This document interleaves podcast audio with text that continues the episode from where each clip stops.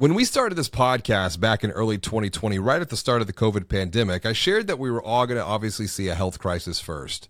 This was going to be followed by a financial crisis that would then result in a societal crisis, and finally, we'd see a mental crisis. Now, it's it's no wonder that we would see these these steps unfold in the way that they did, particularly as the world continues to go through a period of exponential change, now even more than ever before since we've entered into this age of AI.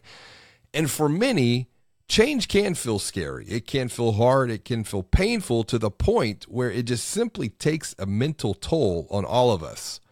That's why on today's episode of the Banking on Digital Growth podcast, I want to share a resource with you to give you, to give your team some hope as you continue to guide people in the communities that you serve beyond financial stress to co create with them an even bigger, better, and brighter future for all of us.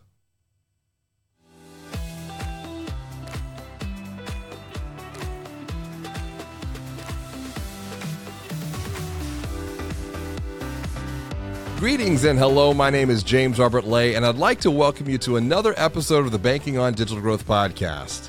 Today's episode is part of the Behind the Covers series where Audrey Cannata, our operations lead here at the Digital Growth Institute, and I, we're going to go behind the cover of a book that we've been reading to guide you and your team along your journey of growth at your bank, at your credit union, or at your fintech. And today we're going to be discussing a book that was written back in 2002 by David Dibble titled The New Agreements in the Workplace. Now, even though this book was written over 20 years ago, the insights shared inside still apply, perhaps even now more than ever before, so that you can continue to guide yourself, to guide your team towards creating an even bigger, better, brighter future for your account holders. That's because a positive digital experience, the DX, if you will, is rooted in a positive human experience, the HX. But all of that is founded on a positive EX or a or an employee experience. Welcome to the show, Audrey. It is always good to go behind the cover with you. Thank you, James Robert. Happy to be back as always. Before we get into talking the new agreements in the workplace, what is good for you right now, personally or professionally? It is always your pick to get started on the podcast. Well, professionally, I just started yesterday the Daily Stoic Leadership Challenge with Ryan Holiday. Uh, super excited about that. It's a nine week mastermind course that really applies uh, ancient wisdom to the modern day leader. And I think, you know, that actually plays perfect into our conversation today uh, with the new agreements because it's really all about you know philosophy and that ancient wisdom and how we can use that uh, to better ourselves as a leader. And you know i'm a big history buff you know this. So anytime i get to combine you know the, the lessons of the past history philosophy uh, to the current I think it's wonderful. I think it's just a testament to where a lot of these principles really just stand the test of time. And I think that's the, the thing. It, it's about principles. Um, and principles are guiding lights, they're north stars to create a, an even bigger, better, brighter future with truths that have stood the test of time. And you mentioned uh, Stoic Wisdom and Ryan Holiday. That was a book that we discussed. The Obstacle is the Way. I know that's a, a podcast that we share very frequently with members in our community and also with the financial brands that we coach and advise. But you and I also discussed another book on this podcast titled The Four Agreements by Don Miguel Ruiz. And, and that is also one that we share quite often before we get into the the new agreements in the workplace, what's the connection here between the four agreements and and the new agreements? Yeah, so the four agreements, I mean, that is just one of those books that I recommend everybody reading. I think everyone could really benefit from it. It's so practical and simple, but also so, so powerful. Uh, so, this book was written years and years ago by Don Miguel Ruiz, and he uh, actually connected with and, and, really imparted his ways into uh, David Dibble, who is the author of The New Agreements in the Workplace. And this was actually David's first book. And I just found out about that last week or, uh, or so when I posted on LinkedIn, and he let me know that this was a labor of love. So, it's really taking those principles from the four agreements and then applying those in the workplace. I think a lot of times, you know, we think that our personal growth is separate from our professional growth, but this really shows how those two are so interconnected. They are interconnected. And that's something that I'm writing to in my second book, Banking on Change, where I'm presenting the perspective framed around exponential growth. Exponential growth is where one perceives uh, or they feel like, and we're going to talk about feeling today, that they are growing personally and professionally at the same exact time. We cannot separate them. And once again, coming back to this idea of ancient truths, the subtitle of the new agreements in the workplace is releasing the human spirit. And I want to get your take on this because when you think about releasing the human spirit, why might it be important now, maybe even more than ever before, for financial brands, for banks, for credit unions, for fintechs, even to think about the potential growth opportunities that they can create or capture by releasing the human spirit within their organization, particularly as we're, continuing to move further into the age of AI? I think right now it's so important because there's a lot of change going on around us. Um, a lot of changes that affect our personal and our professional lives. You know, after COVID, a lot of our workplace structures changed and we have all this new automation, AI, technology. And so I think you really have to start within. If you're going to grow and learn uh, professionally, you have to start it at a personal level. And that's really where it starts with you know, that idea of, of, spiritualism, um, really thinking about your mindset first, because you're not going to be able to adapt to change professionally if you're not able to do it and cope with it on a personal level. So i think it's it, again it's really taking those two personal and professional blending them together so you can achieve that exponential growth. Well if i think back to the last 20 plus years of the work that i've been doing as a digital anthropologist rooted at the intersection of marketing sales technology and human behavior it's the human behavior that I'm finding organizations probably struggle with the most, whether that be human behavior internally or in the case of financial services, human behavior externally. Um, you know, when you think about this idea of quote unquote digital transformation, 60 to 85% of all digital transformation projects either fail or they fail to meet expectations, not because of the technology, but because of the people that are having to apply this technology. And that's where the new agreements in the workplace comes back into, in, into play because there are five agreements that are shared within this book that I believe can help financial brands inspire human transformation internally to then elevate the lives of their account holders in uh, externally. And and when you think about human transformation in the context of digital transformation what comes first? It's a chicken or the egg principle. And one of the things that i've experienced is when the human transformation either proceeds or coincides with the digital transformation the digital transformation leads to digital growth, which is that much more powerful. And that's where I want to break down each one of these new agreements for the workplace while also providing some, we'll call them practical actions that someone who is watching or listening can take. Starting with the first agreement here, which is find your path. What does that mean? Find your path. No, it's all about finding your purpose, your personal purpose. Um, you know, the the greater good that you're looking to to do. This is this is beyond uh, making money or generating revenue. It's it's where are you creating value? Where are you making the world a better place? Find that special passion of yours that you can apply because it all starts from within. And I think as a leader, you've got to have that that personal purpose first we all probably many of us have heard simon sinek's uh, start with why it starts with that individual purpose that really is what i think elevates you and gives you uh, the motivation and i think when you're working towards a higher purpose the money will find you naturally you know when you're working because you are really doing something good and you're trying to to create a positive impact the money will follow. And you have to trust that. And I think it's oftentimes we get it backwards. Uh, and that's just not sustainable, in my opinion. Well, you look at it, and, and I'll just use myself as an example. Um, I was 100% focused on money for the first decade.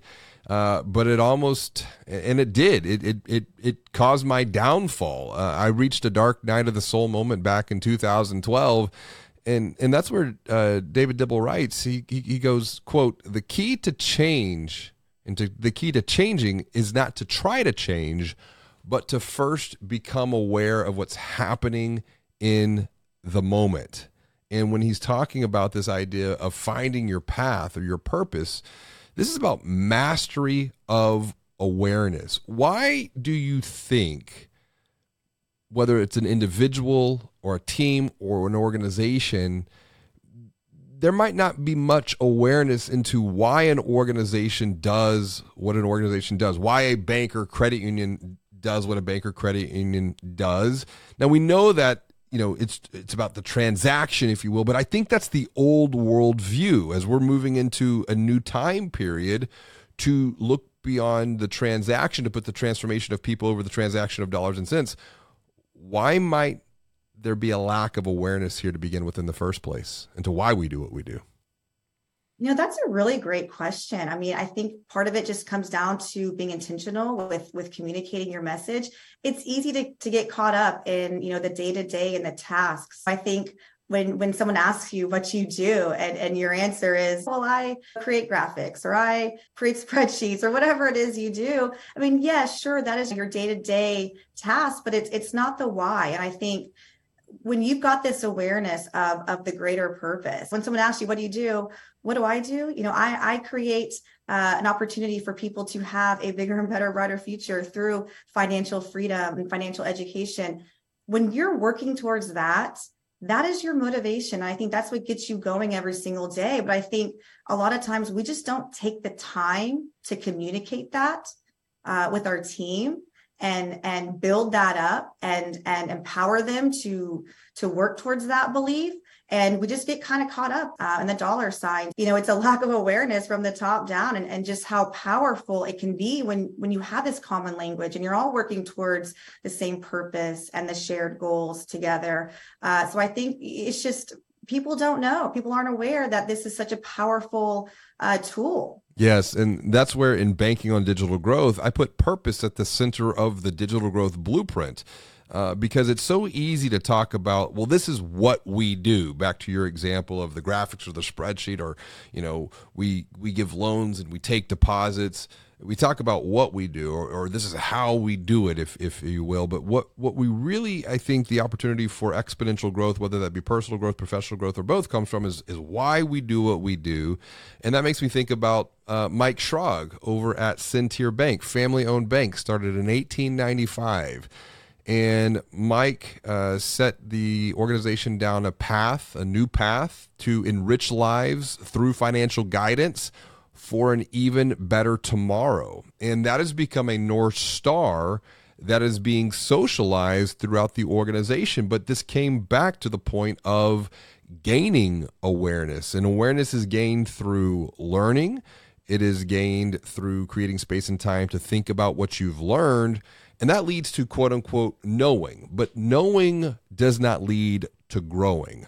Knowing will only lead to growing when we make a commitment to apply what we learn and escape the cave of complacency.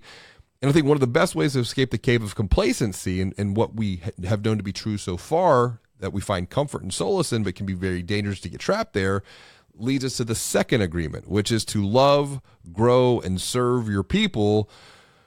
Where are the biggest opportunities here yeah. So one of the things that that David Dibble writes about is your organization is a living being. You know, it is made up of living beings, and so you have to love and and grow and serve your people as such. And and the very first thing he says is to love your people. This is not liking your people or enjoying their personality. It's it's about the definition of love like you have shared many times. It's willing the good of others. It's wanting to see them succeed. It's, it's believing in them and, and supporting in them. And so that's the first and foremost. When, when you think about love i think sometimes it's hard to talk about that word in a professional setting i want to pause um, you on that why why is that because you know this chapter opens up with a quote from the lebanese poet uh, Khalil Gibran, who notes that all work, quote, all work is empty save where there is love, end quote. Why, why do we have such a hard time talking about this, you think? I think it's love is an emotion. We use it when we're talking about our relationships, whether or not you're in love with your partner or your spouse, you love your children. And so we've kind of limited our our thinking on what that word love means instead of broadening it out. And so when you think about love and and if you just focus on that that definition of willing the good of others i think it makes it a little bit easier to talk about and and especially in a business setting we try to keep things professional and especially in and i think our industry too it's uncomfortable. You know what? I think it just comes down to being uncomfortable with using your emotions and using that word. I think love goes beyond emotion. Love is a choice that we have to make. Coming back to, and I think that's one of the reasons I like Thomas Aquinas' definition. It's a choice to will the good, to want the good of another human being. And that's where I come back to, you know, I, I mentioned Mike Schrag over at Centier uh, with this purpose that they're moving towards to enrich lives through financial guidance for an even better tomorrow. Well, what's the root of that is Mike's servant heart culture. And, you know, one of the things that David Dibble writes about, he goes, without love, there is much to fear. And I want to quote this. Why don't, and I'm, this from the book, why don't we love our customers? Fear. Why do we have so much turnover? Fear. Why can't we work together? Fear. Why don't we change, really change our organization's fear? Why is morale so low? Fear. How do we overcome fear within ourselves, within our teams, within our organizations to move forward with courage and confidence? You know it's funny because i actually wrote down those are my note my notes too when we were talking about in this chapter when it talked about love grow and serve your people i wrote down what is stopping this from happening? And it is fear. Uh, 100% fear whether it's fear because it's different it's uncomfortable when you talk about growing your people investing in them um, empowering them to level up and learn more there's a lot of fear tied to that. You know we just spoke with someone in an organization who had an opportunity to to level up their expertise and get a certification. And their organization asked them to to sign a contract that said if you leave within a year of getting the certification you have to pay us back. Hmm. that is coming from a place of fear and it is giving a very bad taste in that person's mouth. Because what you're saying at that point is, I want to level you up because I want to benefit from it, not because Scarcity I want to scarcity versus abundance. Scarcity versus abundance. Yeah. It is. Um, you know, life gives to the giver. And so you have to have this faith and this trust in your people. And you know what? If you don't trust them, then they probably shouldn't be in your organization. But i agree it really comes down to this place of fear. And and the second part was talking about uh, or the third part was serving your people caring about them on a personal and professional level. And i think there's a little bit of fear tied to that. Breaking those walls down. When you're in this professional setting you're used to keeping it to that subject matter. Um, but I think you've got to kind of break those walls down and be a little bit more vulnerable to really get to know uh, your people and see what you can do for them and care for them and you're going to get it in return. Well this comes back to i want to i want to come back to that quote that is so funny that you wrote this down i wrote this down but but reframe this. Um, and i'm not going to use the word love because and even if I, I think about this idea Muhammad Anwar, friend of mine from a long time ago, um, wrote a book, and we talked about this on the podcast called "Love as a Business Strategy." And and I get it. Like when when and, and I address this in banking on digital growth. When you look at the banker's brain, it is a beautiful mind. It is a smart mind. It is an analytical mind. It's the left brain, if you will. But what we're talking about is more of right brain, not just thinking, but right brain feeling. So let me reframe this because before, for context, why don't we love our customers? Fear. Why do we have so much turnover? Fear. Why can't we work together? Fear. Why don't we change, really change our organizations? Fear. Why is morale so low? Fear. Let's let's reframe this. How do we love our customers to will the good of them? How do how do we lower turnover to will the good of our team members? How can we work even better together to will the good of each other.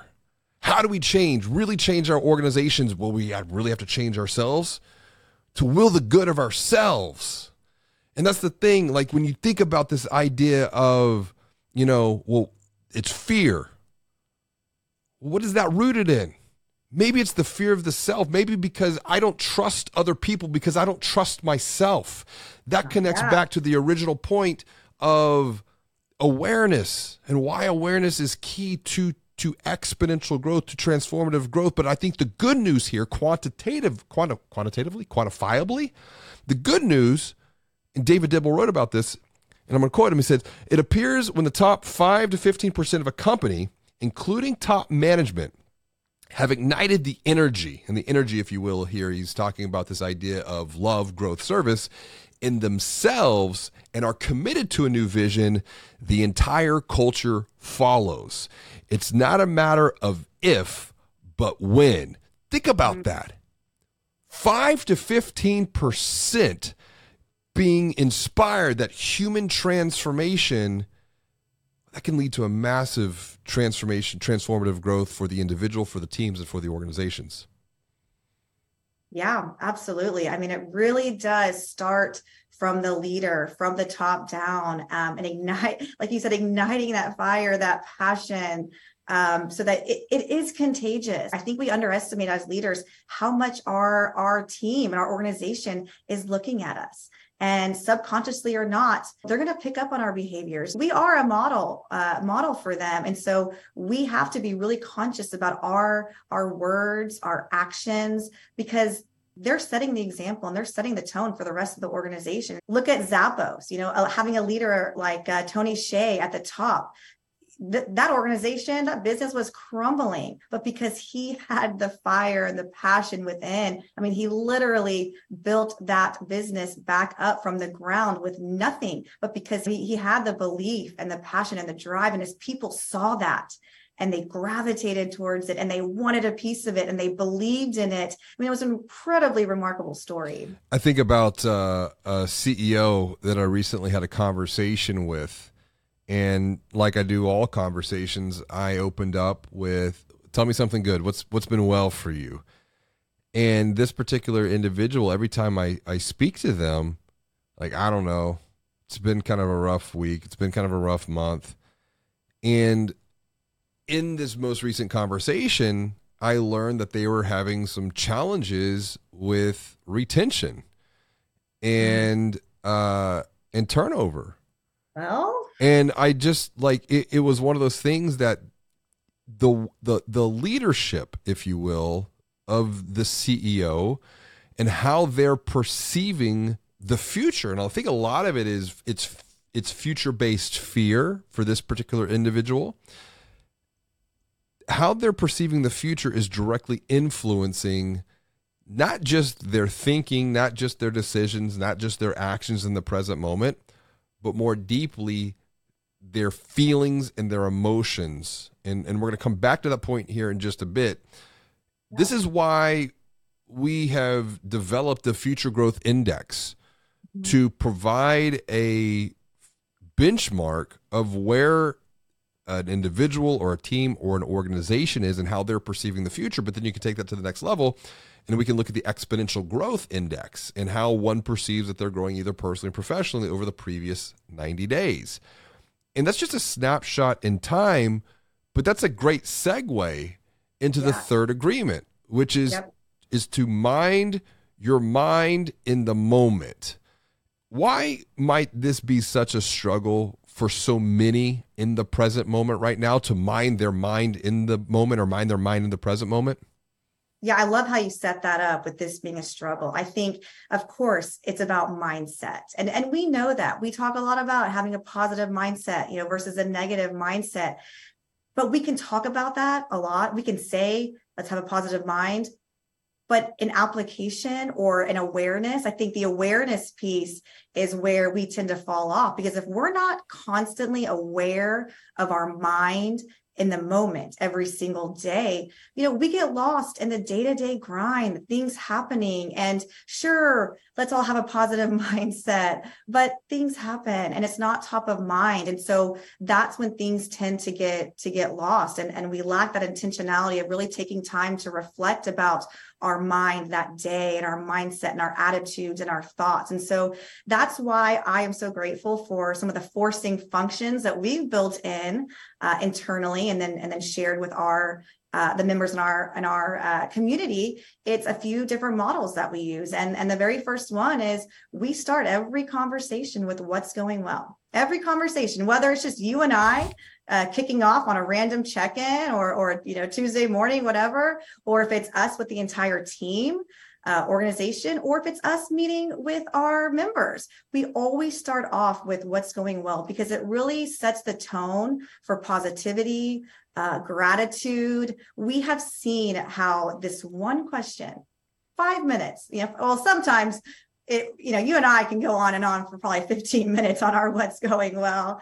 Uh, but just getting in this mindset and being intentional with it it completely changes the course of, of that conversation for the better.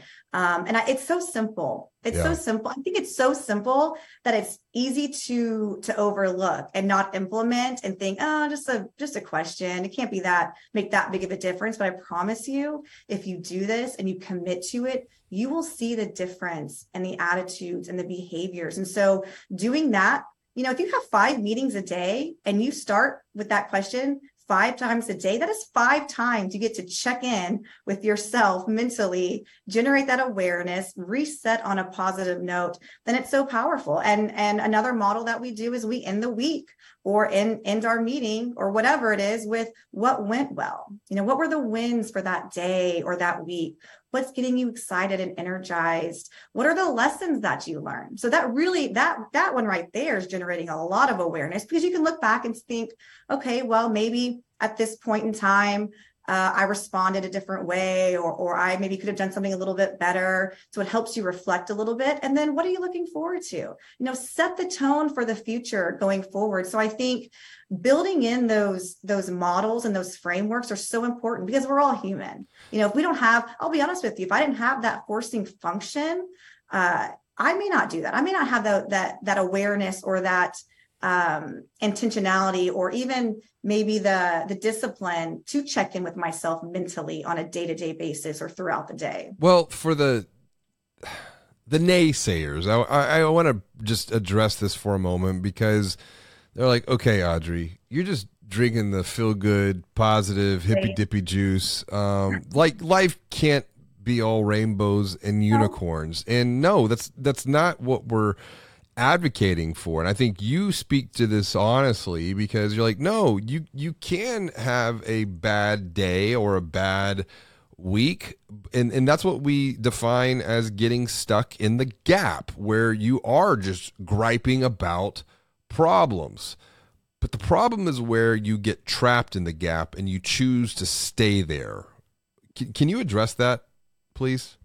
Oh absolutely. And i've said this so many times. You know it's not about walking around with rose colored glasses all the time and always happy. I mean that's just not realistic. That's that's not human. And and you're allowed to have feelings and emotions. You're allowed to be angry upset frustrated. That is completely okay. You're allowed to have a bad day. There's nothing wrong with that. I think what happens is is we have to use that as either a learning experience or okay check it I'm mad, I'm angry. That's a feeling. That's, but how am I going to respond? You know, how am I going to react to that situation? Because that's really what makes a difference. We can't control our emotions a lot of the times. In fact, it's healthy to feel all of the emotions. It's not healthy to suppress, you know, no anger, no sadness. You've got to feel those things to process. Um, but I think it, it really comes down to how are you going to respond? How are you going to move forward? How are you going to make that work for you? All right, you know, give yourselves five minutes, 10 minutes to gripe, scream, cry, you know, oh. walk around, blow off steam, and then go on and move about your business. But don't make it ruin the rest of your day. Don't have that situation trickle into the next meeting or the next day or bring it home with you. Take your time, let it out and then move on. Yeah, you, this podcast is a great example of a negative experience that, truth be told, I bitched and complained about for probably a good couple of days. And that's because COVID shut the world down right as I was launching Banking on Digital Growth. And as a result, shut all of the conference speaking that I was supposed to be doing to launch the book. And I did gripe, I did complain. I, I, I was in the gap griping about problems, but I made the conscious decision that I can't stay there. I got to move forward, onwards and upwards, and work with what I have and make it even that much better. And I think this comes back to the point that David Dibble is writing about in the book. I'm going to quote him. Mind determines how we experience life and drives our behaviors. End quote. And so what that means is like if if we're going to transform our experiences of the past because uh, our, our present day beliefs, if you will, that are inform our actions, that inform our thoughts, that in, in, inform our feelings, those experiences, those present day experiences are rooted in past beliefs or past experiences. And so to transform our experiences, we must transform our minds. We must renew our minds, even, if you will. And this is coming back to a model that I've become aware of working with financial brand leaders now for over two decades. And I ask them, you see different through education and you can there's a lot of different ways to learn. Yes. Yes, I can. They they respond. Okay, well, when you see different, you're going to think different. They said, Yes, I'm going to think different when I see different.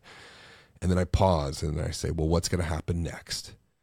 And I'm telling you, and you've heard, you've been on so many of these calls at this point, and it's the pattern of people. 98% of leaders respond, Well, James Robert, when I see different I think different, well, I'm just going to act different. And I kind of just give them a little bit of space and I say, Are you? And they look at me like, What do you mean? Of course I am. And I go, Listen, I'll be the very first one to admit that I have knowledge, I have awareness that I need to take an action, a different action, be different, do different. But I choose not to. And then they're like, oh, you're right. Me too. To yeah. bridge the gap between the thought and the action comes down to one thing, and that's the feeling and the emotion. Yeah. As Neville yeah. Goddard wrote, the feeling is the secret. Yeah, you have to have that belief from within with any change, any habit um, you're absolutely right. And I've experienced this so many times, James Robert. There have been so many things in my life that I know, you know, I know I need to do this. I know I need to do that, but I don't. Well, the it, yeah was the feeling. It's that desire that comes from within, that emotive state. It has to be greater and sometimes exponentially greater than the desire to remain the same. Like you said, you know you need to do something different, but you're not not because you don't know it but there's this there's this emotive element with inside. I think it almost takes feeling a little bit of pain. You know, yeah. when you said the desire to to change, the desire to be better has to be greater than the, the desire to stay the same. Well, in many cases, it's because that does that that staying the same. When you stay the same, that hurts.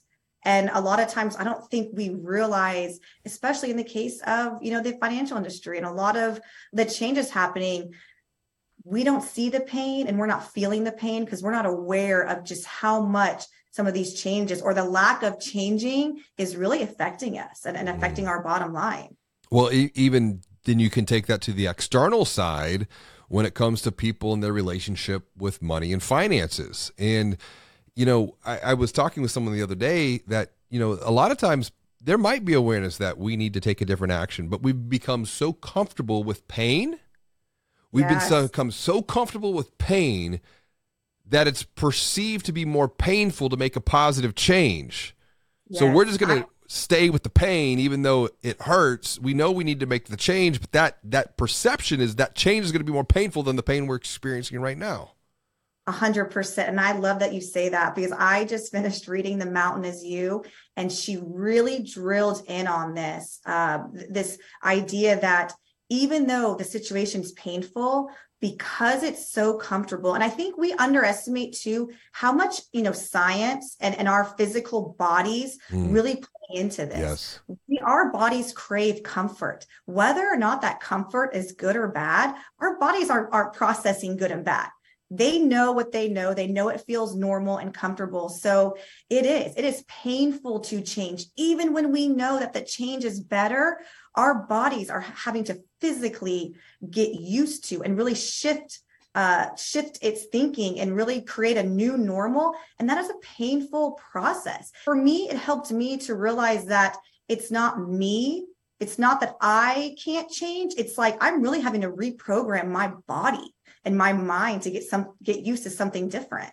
Well, that's you know you use the word shift, and that's a great shift, if you will. So it's a total meta state, uh, statement.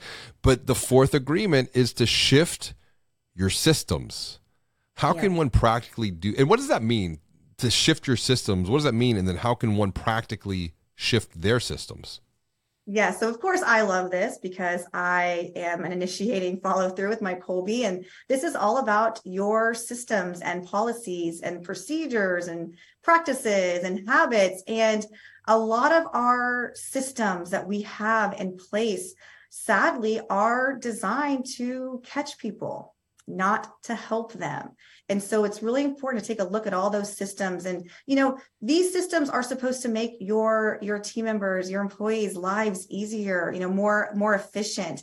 It's not supposed to be in place uh, or there to, um, to place fear in their minds. And I was just talking to a CEO a few weeks ago and she was sharing with me there's there's been some pain on her team and uh, they had just brought in a COO and this team of hers had been working together for, you know, five, ten years almost. And the COO came in and one of the first new policies or, or mm-hmm. procedures he put into place was, and they're all remote, by the way, and they had to start tracking their their hours, you know, down to the, you know, half hour. What are you doing every single day? You know, what time are you are you in? What time are you working on this? What was your output? And the reaction was not good at all. Um, you know, these people felt like, well, wait a minute, you're, you're coming in here. Are you are you trying to catch me? Are you trying to micromanage me? Shouldn't you trust me? You know, shouldn't we be looking at my output? Hey, what great things did you do today? Not, I need to see where you're spending every minute of your time. So it's things like that. It's those systems in place that are not necessary. I just read a process, uh, probably, well, maybe about last year, I read that the new process book from the Traction Library, and it talks about how you don't need a system and a uh, you know policy or for everything or process for everything. Really stick to 20% of those critical systems that generate 80% of the value. And so it's really about empowering your team more, you know, taking less control away. And that's that's challenging. I think that's a very hard one for a lot of leaders uh, especially when they think that they're doing well. Uh, but i think that the the reaction and the tone and the vibe that it sets out there is probably not a positive one and if you can't trust your team members you know to, to work on their own that's also something that you should probably take a look at. Maybe they shouldn't be on your team. Well, and I think that's the deeper perspective here because this is where principles come back into play. Uh, Ray Dalio, fantastic book on the subject of principles, and we have our four principles for exponential growth. The first one is to be the light. There you go. You're holding it up right now for those who are listening. Uh, be the light. Make your bed. It's the little things that matter most. Be a lifelong learner, and then most importantly, own it. And, you know, I think that provides some quote unquote freedom because it's very quick to, we, we're very quick to identify if one is not living out those principles. It becomes very very clear very early very often. But coming back to this idea of shift your systems you know whenever i wrote banking on digital growth i looked at this from a perspective of dx plus hx equals growth being a positive digital experience when combined with a positive human experience will lead to future growth. But through the COVID experience and then also just kind of reflecting on the last decade, I was like, no, I was wrong on this. And the whole reason I've been writing Banking on Change. It's because I'm looking at this in parentheses EX plus HX, meaning a positive human experience or a positive employee experience when combined with a positive human experience can then be multiplied to create a positive digital experience. But it all starts from within. And that's why the opportunity is to begin with an objective diagnosis of the present situation. Start with the human condition first. Where where have people been? Where are they right now? And then where would they like to go and grow next? But if we don't have that contextual framework of the past, the present, it's very hard to provide a path towards the future. And and many times we don't even create the space and time to do that type of reflective work, to do that type of diagnostic work. And that's why the future becomes the predictable past based upon the decisions that we're making in the present moment, informed by past experiences. And so I think the other important point you made too was the idea of the focus on the 20% that creates the, the 80% of value. And we've been going through some of these activities here. It's like we have tried things, they haven't worked. Okay, well, we're going to remove those. And what are the few things that are creating the greatest value? Let's focus on and invest more into those areas and see what happens. And and I think the, the the last point to this when it comes to shifting your systems, and and I'm one, I'm a big systems thinker. Um, I just think in that type of a context, but you got to take action. This is where in banking on change, I'm writing this principle of you have to act for growth, where awareness plus commitment equals transformation. Because you can have the awareness once again, yeah. You can be working towards transformation without awareness, which is pretty hard, or you even working towards the right thing. But to bridge the gap between the awareness and transformation, it comes down to the commitment. And that's where you have to take immediate action to get some quick wins, to create some momentum. And I think for those that have been in our programs, we're looking for those ways to help to to get those quick wins, to build that momentum because that creates confidence and confidence it's contagious. And I think this all connects back of how to do this practically. It's the fifth agreement. Yep. It's to practice a little every day. What what does that mean and what's the best way to do that? Well, I mean, I think it means exactly exactly what it is. Is you know, you don't have to adopt everything, all of these new you know ideas and principles right away. It's it's it's it's those micro changes it's those micro habits it's it's the 1% rule you know the the James Clear where if you just commit to making some sort of shift every single day something small one micro habit and, and then build upon that that's where the magic is going to happen. It doesn't have to be this oh my gosh i have to transform overnight. It's just a little bit each day. And it's going to get easier and easier because each of those little micro habits will become subconscious. You know, you'll be doing them naturally and then you'll be focusing on something else to improve. I think that's really what it comes down to. Or, maybe, you know, every single day, but also pick something, uh, you know, quarterly to focus on. Have this your big quarterly focus. What is the best way as we start to wrap up to give people that practical next best step, the one small commitment that they can make today to move forward and make progress along their own journey of growth, what would you recommend based upon what we've been discussing here around the new agreements for the workplace? I would say, as a leader, and take some time, take some time once a quarter to meet with your team.